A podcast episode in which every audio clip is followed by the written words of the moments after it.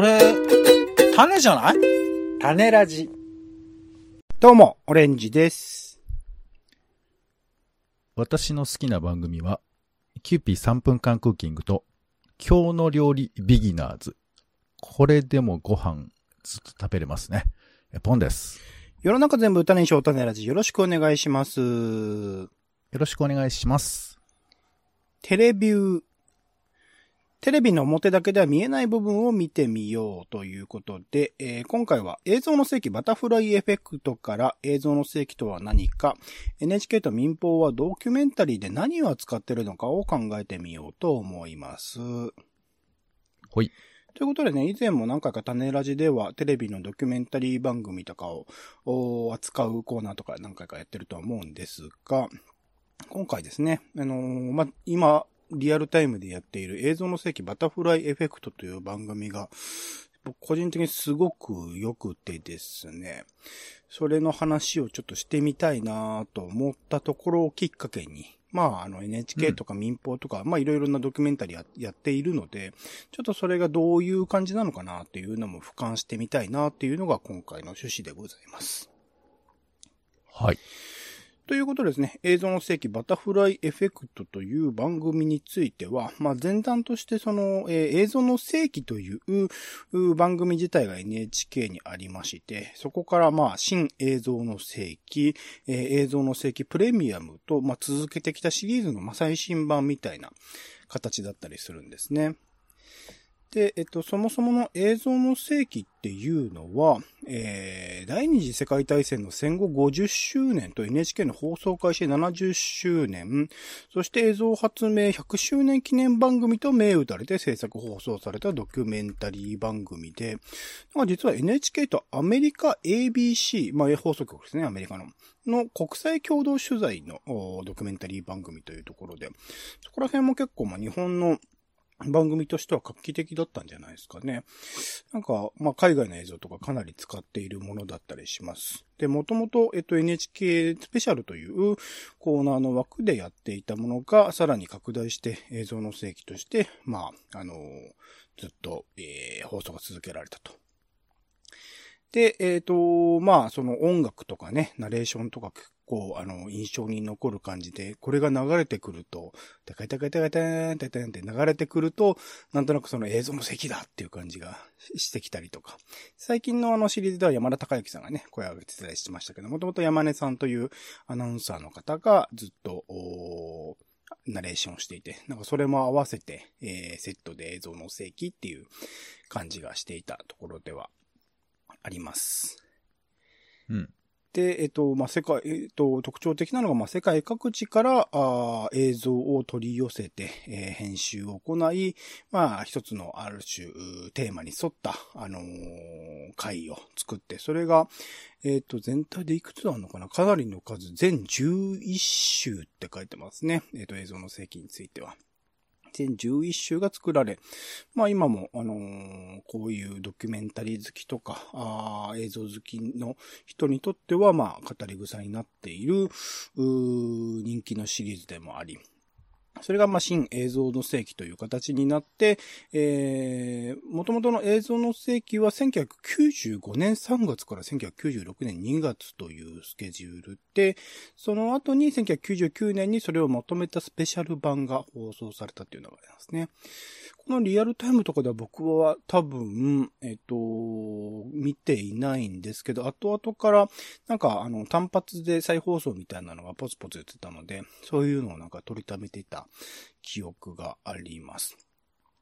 で、えっ、と、さっき言った新映像の世紀になって、これが、えっ、と、2015年10月から、あ6回シリーズで、えー放送もされて、さらにこう、あの、新しい映像とかも加えて過去の映像とプラスして、えー、ドキュメンタリーをね、えー作っていったという形。で、つい最近まで、えっ、と、映像の世紀プレミアムという形で、えー映像の世紀と新映像の世紀をこう、シャッフルするというか、過去のものを加え、さらにまた未公開映像とかを加えて、えっ、と、2016年の5月から、つい最近2022年の4月ぐらいまでかな、えー BS プレミアムで、えーまあ、放送していたという流れで、まあずっと繰り返し繰り返し、あのー再放送もされてきたし、新しい映像も加えられてきたし、という流れで作られてきた、えっ、と、シリーズでございます。で、えー映像の席バタフライエフェクトという、今、あまさにリアルタイムでやっている番組については、なんかもともとはパイロット版でバタフライエフェクトあの日があるからというう番組があって、こちらも、まあ、神木隆之介さんとか佐藤健さんとか、ちょっと、あの、若い方が、あ出てきて、まあ、あの、映像の席とは直接結びつかない形で、えやっていた番組だったのが、まあ、改めて、えー連続、定期的に毎週やるっていう形になって、えー今までの映像の世紀のフォーマット、映像の世紀のスタッフたちが、まあ、集まる形で、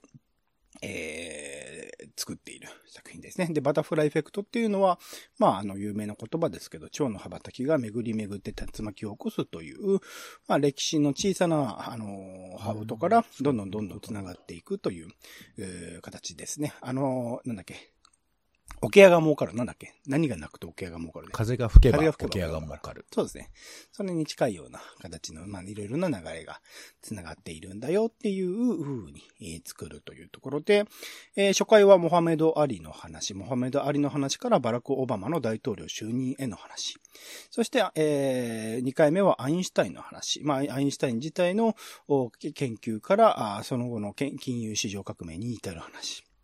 で、3回目が、えー、ベルリンの壁のね、崩壊と、そこにまつわる、まあ、歌手とか、いろいろカルチャーの話から、えー、メルケル首相が、まあ、誕生して、まあ、今に至るというところの流れ。で、えっ、と、4話目で、4回目で、えっ、と、スペイン風邪の話ですね。こちら、どちらかというと、最初ネガティブな話ではありましたが、まあ、スペイン風邪の流行が、今現在の新型コロナのワクチン開発に至っているっていうその流れ。で、最新回、えー、現状、えっ、と、はえっ、と、収録時点で最新回、えー5回目で、ベルベットアンダーグラウンドという、うえーバンドですね。え音楽バンドと、えーその後の、えーチェコ、チェコスロバキアにおける革命、まあ、そこにおける、まあ、あの、首相の、おと、その、ベルベットアンダーグラウンドというバンド、アメリカのバンドなんですけどね。それの、お関わりみたいなものを、まあ、描いているというところで。結構まあ僕自身もまあ単発では結構知っているというか、モハメド・アリの話とか、オバマ、アインシュタイン、メルケル、まあ、ベルベットアンダーグラウンドとかそこまでは詳しくはしてないんですけど、まあ名前は知ってるぐらいなところだったんだけど、なんかそこら辺の単発で知ってるような事実っていうものを、なんか繋げることはできていなかったので、その流れをま知ることができてよかったと思いつつ、まあ、もちろんその一つの45分ぐらいですかね、の番組に収めるためのある種省いているところもあるし、無理やりある種繋げているように見えるようなところもあったりするという、あの、ことではあるので、一概にこれを丸々信じるっていうことにはならないんだけれども、一つのね、えーこういう事実があったということは間違いないので、それぞれを、まあ、知るにあたって45分という番組でコンパクトにまとめてくれたというのはすごくありがたかったなというところで、えー現在見ております。ちなみに、ポンさんって今まで映像の席、新映像の席と、まあシリーズありますけど、どこら辺見てったとかってあります？いや、実はね、はい。僕あのージョージ・ポットマンの平成史は知ってるんですけどそ、れはテレビ東京でやってるちょっとふざけた番組でしたっけ？もうこれ本格的なねテレビ誕生100周年記念番組。本格テレビ的でしたっけ？東京とイギリス CBB 共同制作。CBB ってありましたね、えージョージ・ポットマンの平成史。これは知ってるんですけども。大丈夫ですか？それは、えっと、最近僕、なんかね、あの、パロディ版みたいなの見たような気がするんですけど、これは本気にしていいやつでしたっで、これでね、はいまあ本当様々なテーマをえあの取り扱っていけて、はいはい。ファミコン誌とかね、白ブリーフ誌とかね、やってましたよえーね。ラーメン屋受け菓子とかね、えーいろいろあったんですけども、はいはいはいはい。えーで、俺それで逆に映像の席を知ったのよ。これはもともとは、それの、まあ、それ、そういうことだっていう。まあでも、だだから、あの音楽の印象はあったんですけあ、ジど、ョージ・ポットマンでもあの音楽使われちゃ、使われちゃったんですか？うんとですね、えーえー尊敬の念を込めて全く同じ曲が使われてますけども。なるほ。ど。そうそうあ、そうだ、え、エビスさん殺人事件で使われてたんですね。そうだね。そうね、あの、後々ね、そういう風な編集構成いにもなってましたけど。他の番組で見た気がするな。うんうん。そう。まあ、元はこれ2011年ですけど、はいはいまあ、こういうパロディで、笑えるぐらい、えー、分厚い、あの、力がある番組ですよね、映像の時ね なんですけど、あんまり僕、はいはい。はい。そう、見、見てないっていうか、だから後追いで最近チラチラと、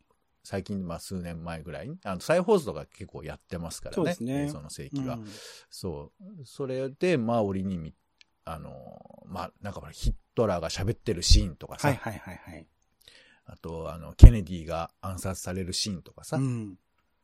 やっぱりこう、歴史を振り返ると大きなね、あの、出来事とか、あとその、やっぱりそれが映像として残っているっていうこと、まあ、まさにそれが映像の世紀ってことなんでしょうけど、うんそういう風な時代、だからもう僕らはもう割と映像ありきで生きてるけど、うん。この瞬間が映像残ってるっていう風な衝撃みたいなことが、うんやっぱりその、逆に映像から伝わってくるっていうか、あ、そう、これ見れ、見れたっちゃったんだ、みたいな、その感覚が、まあ、もはや今はさ、もうあの、フェイク動画みたいなのが作れるから、ね。動画の自体の意味が、うん。ね、わけがわかんないことにもなってるんだけど、まあでも当時、ね、この映像があったことがすごい意味を持つし、えーまあ浅間山荘をさ、生中継で見てたみたいな時代もあったわけですけど、うん。だからそういう意味では、あの、映像の世紀がだんだんコンテンツ化してるなっていう風な感覚も今あったりはするんですけど、うん。まあ、とはいえ、やっぱり、バタフライエフェクトも、あの、見まし、見てますよ。あの、うんうん。メルケルさんのやつとかははいはいはいね、あの、まあ、無理くりと言うと大げさかもしれんけど、でもメルケルさんと、あの、歌手ですよね。あの、東ドイツの歌手の方。はい、ニナハーゲン。あと、はい、えーえー作家の方だったっけな？運動家の方が3人が、えっと、学生だったんですね、当当時はね。で、その後詩人かなんかになるのかな、うんうん。まあ、それを描きながら、その、ベルリンの壁崩壊を描くっていうのも、なんかドラマチックでもあり、でもなんかそれが映像で全部出てくるから、いや、本当にあったことなんだって思思っちゃうで、まあ、おおむね事実だと単。発単発は事実で、かつ、まあ、メルケルは最後の、えっと、退任式でニーナ・ハーゲンの歌を、あの、カラーフィルムを忘れたのねという曲をかけたというのも、まあ、事実ではあるっていうところなのそうで。だよね。そう。うんだからやっぱ映像が出てきちゃうと、もうなんていうか本当に物語のようにそれが手に取れちゃうというところが、やっぱり面白いなと思って、あの、今、あの、改めて見よう、見てるという。感じですかね。はい。すごくわかりやすくしてくれてるっていうのはありますよね。なんか僕自身はあれを見て、その今の人に単に、まあ映像の席っていうのは基本的にこういう、まあ後から振り返るとっていうことにはなりますけど、まあ20世紀主に、えーこういう事件、こういう事象がありましたっていうことを、まあ映像を交えて見せてくれるっていうのは映像の世紀で、まあ21世紀に入って新映像の世紀という形でさらにプラスアルファの映像を加えていってているという形ではあると思うんですが、それをまあ、あの、いくつかの過去のストックを合わせて一つの物語として、まあ見せるというところで、まあ本当さっきボンさんも言ってくれたように、まあミュージシャンであるとか、あとはただの学生であるとか、えー研究者であるとか、まあ今の世の中においては、まあそんなに特にコロナ禍においては、まあ、あの、研究者の方とかはね、えっ、と、ワクチン開発なり薬の開発なりで、えーあるかもしれないけど、結構まあ不遇に、えー置かれているような方々、学生さんも、アーティストも、あとスポーツ選手とかもね、えーそういう人たちが、あの、起こした、まあ、最初は小さかったかもしれない。まあ、でも勇気を持って、まあ、自分自身の今後のことも顧みずに、えー起こした行動っていうのが、その後、世の中を、まあ、多くの場合ね、今までの会においては、えーよく変化させているっていうところが描かれるというところで、まあ、まさしく今に生きる人たちに伝えるメッセージとしての、なんか番組作りっていうものを、このバタフライエフェクトでは、えーやっているのかなっていう印象があったりします。で、まあ、もう映像の席からしてそうですけど、やっぱり映像のストック、まあ、あの、最後にね、エンドロールとかでものすごい量の海外の放送局とかの、とか、えっと、映像提供してくれた人に対する謝辞みたいなものが、あの、エンドロールを流れますけど、その、まあ、映像のストックの、こう、半端なさみたいなのは、まあ、国営放送ならではというか、NHK ならではの今までのアーカイブっていうのが生きている番組で、これはまさしく NHK でしか、あの、なし得ない、情報量プラス説得力みたいなところが、なんかこの番組においてはできているし、さっきね、あの、僕も思いましたし、ポンさんもしてくれ、してくれましたけど、まあ、あのー、編集の仕方っていうのはちょっと無理やりな感じというか、これでいいのかというのはあるかもしれないけど、それでもやっぱ、あのーつなぎ方、まあ、あの、当時のね、えー、市政の人々を移した時に、移すにあたっても、よくこんなの撮ってたな、みたいなものを、数々ピックアップしてるっていうところで、その選び方、あつなぎ方みたいなものも、すごいなっていうのは、思うところですね。なので、まあ本当に、これは NHK だからこその番組だなという印象ですかね。うん、うん。うん。なるほど。もさんなんか他に思ったこととかあります？この番組について。バタフライエフェクト。そうだね。なんかこう、あの、まあ、ちょっとこれは映像の世紀バタフライエフェクトというよりかは、うん、やっぱり自分がいかに歴史を知らないかっていうことを思いますよね。あの、まあ、例えば先ほどのメルケルさんの件で言えば、まあ、あの、東西ドイツが、えー、まあ、統一に向かっていく流れで、まあ、これがどの程度重みがあるのかちょっと僕には判断つかないんだけど、まあ、その映像中だと、うっかり東ドイツの、あの、担当者が間違えて喋っちゃうっていうところから、ちょっとびっくりしましたね。始まっていくっていうことなんだけど、でも、なんかこう、ざっくりね、こう壁の、なんかこう壁を壊してる、ハンマーかなんかで壊してる映像とかを見て、まあなんかわかんないけど、その東西冷戦が終わっていろいろあって、そうなったんだろうぐらいにしか思ってなかったんだけど、うん、まあそういう、まあどちらかというと、あれの方がバタフライエフェクトっていうか、影響あったんじゃないかなと思ったりするけど、なんかそういう肝となる事実を結構知らなかったり、まあ、これも、ね、それが一点だけでは実はなくて、いろいろなことが影響してるんだと思うんですけど、まあ、基本的に歴史を知らないなということを すごく思うので、うん、うん、なんかまあその辺で言うと、あの、まあ、勉強っていうとちょっとつまらないですけど、まあ、あの、一つこのね、あの短い尺の中で物語的に理解することで、一つ歴史がぐっと近づくというか、なんかね、一応こういうことなんだって人に言いたくなるみたいなところがあって、そこから学びになっていくのかなとか思いますかね。うん、うん、うん。そうですね。で、まあ歴史を歴史として置いとかせないというか、さっきもちょっと言いましたけど、やっぱ今に繋がっている、そのアメリカにおける黒人の方のおか、あの、立場の置かれ方みたいなものは初回のまあ明確に繋がっているし、まあアインシュタインの話も金融市場で今の時代に関わっている。メルケルの話も、まあメルケル自身は退任されましたけど、今のね、ドイツと、まあロシアとの関係性とかにも繋がっているし。えー、スペイン風邪の話はコロナ、新型コロナの話で今にまさしく繋がってるし、とかっていう形で、まあ、あの、直接的に、今現在の事象を見るにあたっても、ここら辺は踏まえておいた方がいいよ。歴史として知っておいた方がいいよねってことを、まあ、意図的にピックアップしてくれているかな。これからなんか先は、えっと、宇宙への挑戦とか、テレサ・テンとか、ヒトラー VS チャップリンとか、スターリンとプーチンとかっていうところに暮らしているので、まさしく今のところですよね。話になんかまあ結びついていくのかなっていうところは、うん、意図意図的にあのー、今に結びつけてるっていうのは制作人が、あの、考えていることなのかなと思うと、なんかやっぱ、うん、もっとこう、大きな話題になってもいい番組なんだけどなとかっていろいろと、もやもやするところはあったりはするんですがね、というところで。で、まあ、これ、さっきちょっとまあ NHK らしい、NHK ならではっていう言い方、映像の席バタフライエフェクトについて言いましたけど、まあ NHK もね、えっと、民放もいろいろとドキュメンタリーはやっていて、まあ以前ポンさん調べてくれたもので、まあテレビドキュメンタリーでね、まあいろんなえー、NHK でも E テレでも、NHK の場合は BS1、BS プレミアムっていうのもあるので、そちらでもやっている。日テレも TBS もテレ東もテレ朝もフジテレビも、まあ、それぞれにいろいろな、まあ、ドキュメンタリー番組ってね、そのくくりというか、区切り方が難しかったりする。旅番組とかも、まあ、ドキュメンタリーっちゃドキュメンタリーだよな、みたいなところの難しさはありつつ、まあ、いわゆる、家族に乾杯もドキュメンタリーですそうでですね。ブラタモリだってドキュメンタリーと見ることはできるっちゃできるんだけど、そこら辺、まあ、いいかにもまあドキュメンタリーらしいみたいなところで行くと、えー、例えば、えっと、NHK だったりすると、ドキュメント72時間とかね、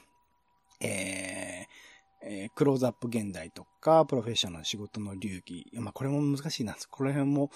あの、微妙なラインとありますけど、まあ、ドキュメンタリー、まあ、事実を、ドキュメントを、まあ、映像として抑えてるっていう意味では、そうだろうし、えー、日テレとかだと、でも日テレとか少ないですよね。NNN ドキュメントぐらいしかなんかピックアップされてなかった。僕も調べてみましたけど、特になくて、えー、TBS だとドキュメンタリー解放区とか、情熱大陸、バースデー報道特集とかあったり。えー、テレビ東京系だとザ・ドキュメンタリーとか、まあ、これも難しいな。カンブリア宮殿、ガイアの夜明け、神秘の巨人たちとかってあったりとか。テレビ朝日だとテレメンタリーとか、あフジテレビだとザ・ノンフィクションとか、あノンフィックス、あとはまあセブンルールとかも入れていいのかなとかっていうのは、ちょっと思ったりとかって、まあパラパラパラパラと、それぞれ、えーあったりするんですが、まあ、今回、えっと、ちょっと考えていきたいと思っているのが、その NHK とか民放とかそれぞれにドキュメンタリーでなんかどういうものを扱ってるとか、どういうものをこうドキュメンタリー番組として作ろうとしているのかな、みたいなことをちょっと考えたくって、えー、ですね。で、まあ、それぞれ、えー、考えていこうかなと思うんですけど、NHK とか、まあ、一概にはそれぞれ、えっと、言えないんだけれども、ちょっと特徴的なところを、まあ、ピックアップしていくと、NHK のドキュメンタリーについては、まあ、さっきも映像の正規についても言いましたけど、過去の映像のステストックみたいなものが大量にあるので、それのなんか有効活用しているような番組っていうのが、まあ、あるなっていうところとか、あとは海外の放送局と連携している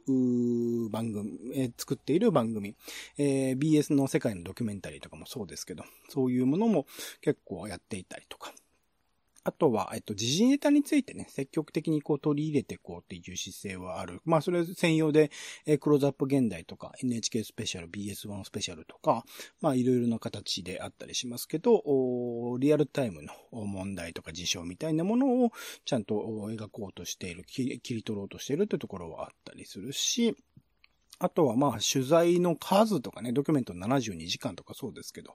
取材力、あとはさらにその裏取りを取る、まあ正確性みたいなところで、えー、やっぱこれは、あの、他の追従、追随を許さない取材力とか、あーた、正しく報道しようとする姿勢みたいなところは、あーなかなかすごいところではあるなというのが、まあ NHK のドキュメンタリーについて思ってているところで、一方で、まあ、あの、民放、えー他の、えーテレビ朝日、テレビ東京、フジテレビなどなど、各、各局でやっている民放のドキュメンタリーについては、なんかどちらかというと、その過去の映像を使うというよりは、なんかリアルタイムに、えー取材した国内のものあんまり世界のものを扱っているドキュメンタリー番組が民放では見つ見当たらなかったので、まあ国内のものが多いのかなっていうところであるとか。あとはなんか、あの、テーマをこうバッチリ決めるっていうよりは、この人にこうフォーカスしようみたいなのを決めて、その取材の過程において出てきている問題であるとかっていうのをまあ映し取っていくみたいなイメージが、あー強いかなと思ったりもしました。あとは、まあ、テレビ東京で、えー、如実ですけど、まあ、ビジネス面、あとは、まあ、フジテレビのセブンルールとか含めてカルチャー面、ビジネス面やカルチャー面で、こう、成功している人たちに密着するみたいな、それを取り上げるみたいな形っていうのが、なんとなくやっぱ民放の番組は多いかなという印象。なので、まあ、本当にあの番組によってそれぞれ逆だったりもするしということはあるんですけど、ざっくりと、なんかそういう NHK でやっているドキュメンタリーと民放各局でやっているドキュメンタリーの、まあ大きなあの違いみたいなのはちょっと感じるところではあったりするんですが、ポンさんこれなんかまあ結構いろいろなドキュメンタリー番組見ていると思うんですが、NHK とこう民放とっていうところで、まあ番組の違いとかこういうなんか方向性の違いみたいなのって感じたりすることってありますか？うーん。まあ、作どういう風に作りたいかっていう方向性は、僕は実はあんまり違わないのかなと思っていて、あの、まあ、あの、あえて NHK と民放と分けるんであれば、やっぱりその、アウトプットできる場所みたいな問題だと思うんですよね。はいはいはいはいはいはい。やっぱり NHK っていうのは、あの、まあ、なんていうのかな。日本全国す、ほぼね、全都道府県にそれが、放送局があって、うんで、取材することもできて、で、あんまり見ませんけど、あの、朝の番組とかさ、昼の番組とか夕方の番組とか見てると、うんやっぱ結構な取材された映像が出てくるんですよね。うんうんうんで、それはドキュメントというなんか分かりやすいくくりにはされてないけれども、アウトプットされていて、だからとにかくいろんなことを取材していることが、やっぱりいろんな形で視聴者に届けられるんですようん。、多分。うんだから、まあそういう意味では、なんていうのかな。そういうことする、あの、えー仕事的にそれをやる意味があって、うん常に取材をしていて、で、そういうふうな人たちも潤沢にいるみたいな、そういうことだと思うんですよね。うんうんうんであと、まあ、海外が多いっていう意味で言えば、まあ、やっぱりその、ニッチというには、まあ、変なんだけど、でもやっぱり映像業界的にはやっぱ海外のニュースってやっぱり端っこじゃないですか、未だにやっぱり。そうですね。まあ、だからか許諾とか金銭的な面で難しいっていうのもあるでしょうけどね。そうそうそう。まあ、あと、取材もそのものがね、海外に、まあ、いない、いないって、まあ、いないわけじゃないけども、まあ、NHK なんかはすごく多い気がしますけど、うんうんまあ、比較としては厳しいところもあるので、海外ネタがまあ扱いにくいとか、海外ネタを、えーノンフィックスでポッと出して視聴率取れるのかみたいなこととかはあるのかなとは思いますよね。まあでも、そういう意味で言えば、ドキュメンタリーの実験みたいなものがものすごくできるのが NHK なので、うんうんまあ新しい切り口とか、えーね、72時間っていう、いそそこにいることで見えてくるものみたいなものが、それ簡単にはできないじゃないですか、必要に。うんレギュラーでみたいな。でそういういろんな実験が、100カメとかもそうだと思うんですけど、実験ができるっていうのがまあ NHK の良さなのかなとは思いますけどね。うんうんうんうんそうです。そう、だからうん民放もきっとやりたいんだと思う。やりたいけどお金がないっていうことかなと思そこら辺うまく協力し合ってね、民放におけるそのドキュメンタリーの、まあ、全部もうやってんのかな？テレビマユニオンともかも、まあ、NHK もやってるし、民放もやってるとは思うんで、あるとは思うんですけど、なんかそこら辺の、このやりたいことみたいな、ドキュメンタリーの作り手たちがやりたいことみたいなものと、各局との、こう、調整みたいなものがね、できればいいなとは思いますよね。こちらは民放のフジテレビで出すけど、こちらについては、まあ、あの、NHK ならではだと思うので、みたいなので NHK で出してみたいなので、NHK が映像提供してみたいなことが、まあできれば、かなり理想的だなと思いますね。まあこの数年、そのドキュメンタリー番組という枠自体はむしろ減っているような現状で、新しい番組とかも、まあアナザーストーリーズとかは、えっと、連続のものになったり、まあ映像の席バタフライエフェクトみたいなものも始まったりっていうのはありますけど、全体的にはかなり数は減らしているところだとは思うので、ちょっとそこら辺ね、個人的にはちょっと応援していきたいというか、あのーこれ以上減らないようになればなとは思っていたりするんですが、まあ、今、その、ある種 NHK っていうところで言うと、挑戦みたいなことを挑戦して、えーやっているドキュメントリー、えー72時間とかあったりしますけど、みたいな話ありましたけど、なんかこれからのこう、ドキュメンタリー番組で扱ってほしいことみたいなところで、ちょっと考えていければいいんです。まあ、さらにね、このドキュメンタリーというものが拡張していくにあたって、えーこれ以上減らさないようにするにあたって、なんかこう、こういう視点もあればいいんじゃないかな、みたいなところで、個人的に思ったところも挙げつつ、ポンさんにも後で、それでアイディアがあれば言ってもらえばなと思っているんですが、まず、まあ、あの、普通の人の普通の生活みたいなもの、まあ、ザ・ナンフィクションとかでも、まあ、そういうのを扱うんだけど、何らかのその、なんて言うんだろう、問題とか事件とか、そういうものが、ちょっとフォーカスされがちというか、あのあの、最初は多分普通の人の生活を描こうと思っていても、だんだんその、あの、物語としてコロコロコロコロ転がってしまうっていうのが、あの、現状だと思うので、なんか本当に何気ない人の何気ない生活をそのまんま切り取って映像にしてくれる。それこそドキュメント72時間で一人の人の3日間ぐらいの生活をずっと密着して何もなかったねっていうなんかドキュメンタリー回とかもあってもいいのかなというか、それだけあるからこそなんか僕はそういうものを見てなんか勇気づけられる気もするので、なんかそういうものも、まあ普通って難しいですけどね。うん、特にこう大きな事件とか問題とかも起きずに淡々とこう生活を追うような回とか、あの、あってもいいのかなと思ったりとか。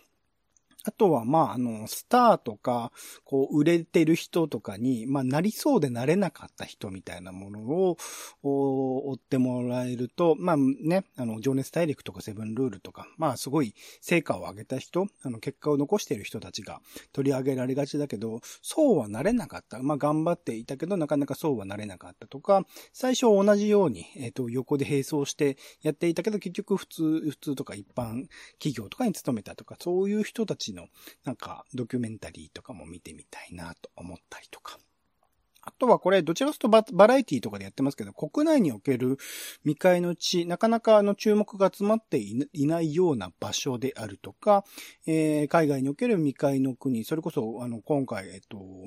えー、バタフライエフェクトで僕はチェコという国の歴史みたいなのに、あの、初めてちゃんと触れたような気がする。まあ、サッカーチーサッカーが強い国とかっていうイメージはあったけど、そういう歴史を辿ってるのかみたいなことはイメージなかったので、こういう国内におけるなかなか知られていない場所であるとか、海外におけるなかなか知られていない場所にこうフォーカスしたような、あの、ドキュメンタリー番組っていうのも、ある種こう枠として、あの、くくりとしてあれば、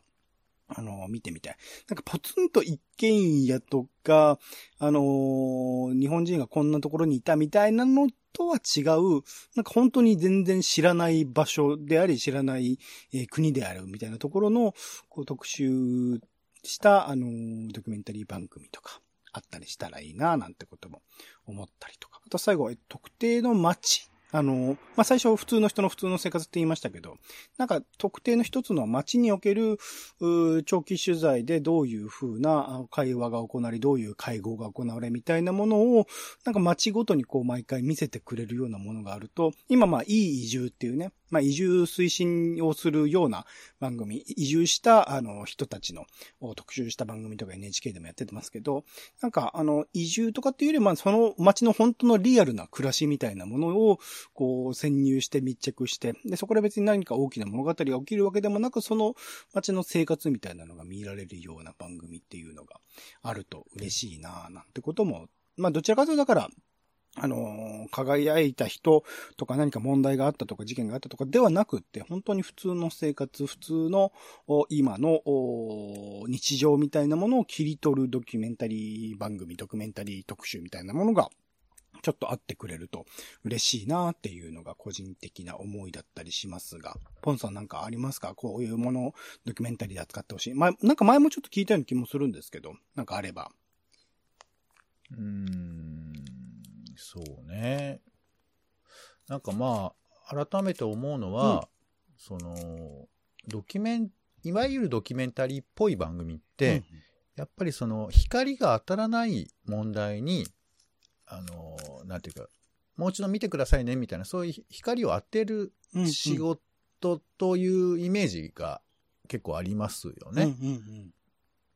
だから、ね、その学校現場で今何が起こっているかとかさ、うん、えー、医療業界が抱える闇とかさ、うん、なんかそういうふうな割とことが多かったり、あと、アウトサイダーをさ、紹介するみたいな。うんうん、あの、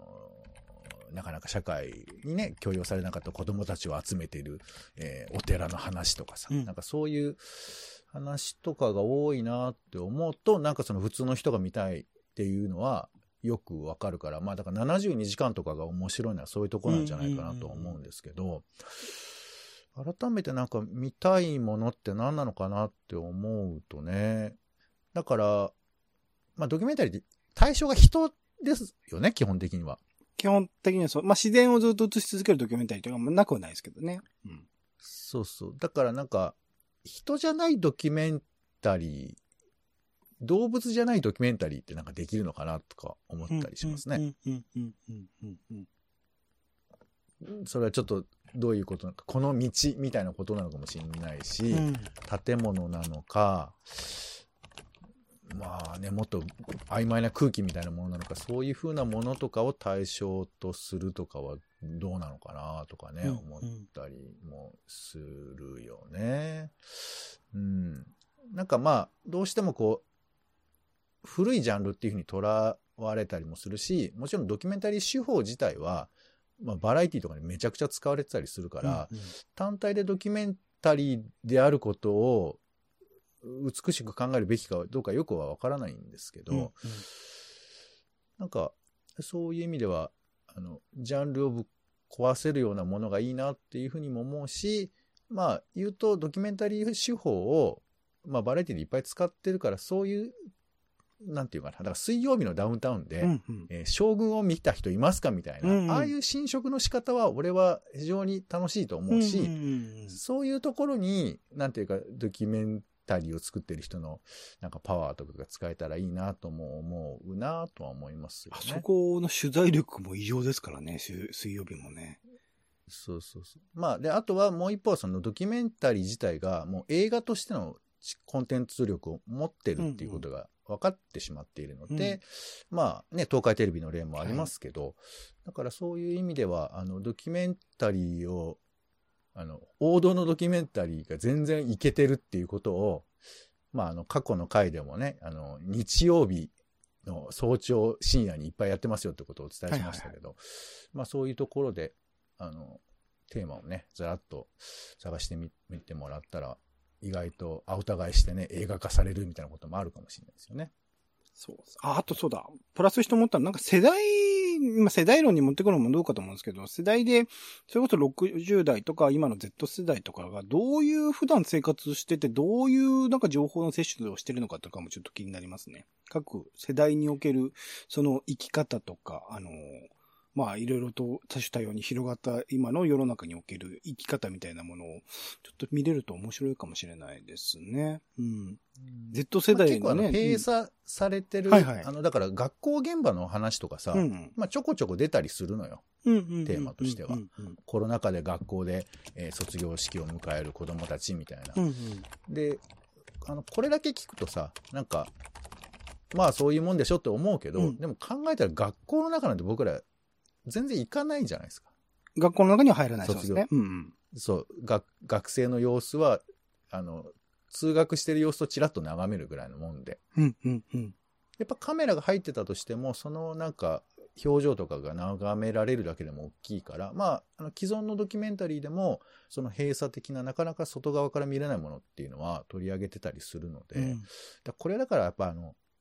えーまあ何、キュレーションじゃないですけど、これ面白いですよって言ってくっていうのも大事なことだと思いますけどね。うんうんうんうんうん。まあまあ我々というんですかね、うん種ラジ的には。うんはい。そうですね。まあ、いろいろな形でまたドキュメント、まあ、いろいろな本当番組があるので、それぞれ個別に扱っても面白いものだとは思うので、まだちょっとね、ちょこちょこ、お具体的な番組を、あ、あのー設定した上で、また特集なり組んでいければなと思ってもおります。まずはね、ぜひ映像世紀バタフライベクト毎週月曜日、あと4回ぐらいかな、あると思いますので、えっと、チェックいただければなと思っております。ということで、えっと、今回テレビューということで、映像の席バタフライエフェクトから映像の席とは何か、NHK と民放はドキュメンタリーで何を扱っているかについていろいろと考えてみました。お相手はオレンジと、えー、映像の世紀のナレーションでおなじみ、山根元代さん。ジョージ・ポットマンの平成史にもナレーションしてたんだって。え？はい。ポンでした。種ラジまた。タネラジは、ポッドキャストや Spotify などでほぼ毎日配信しています。音声で配られた内容はブログで補足を、更新情報は Twitter でお知らせしています。また、番組の感想や質問もお待ちしています。公式サイト、タネラジ .com のお便りフォームから送ってください。Twitter など SNS でハッシュタグタネラジで投稿いただくのも大歓迎です。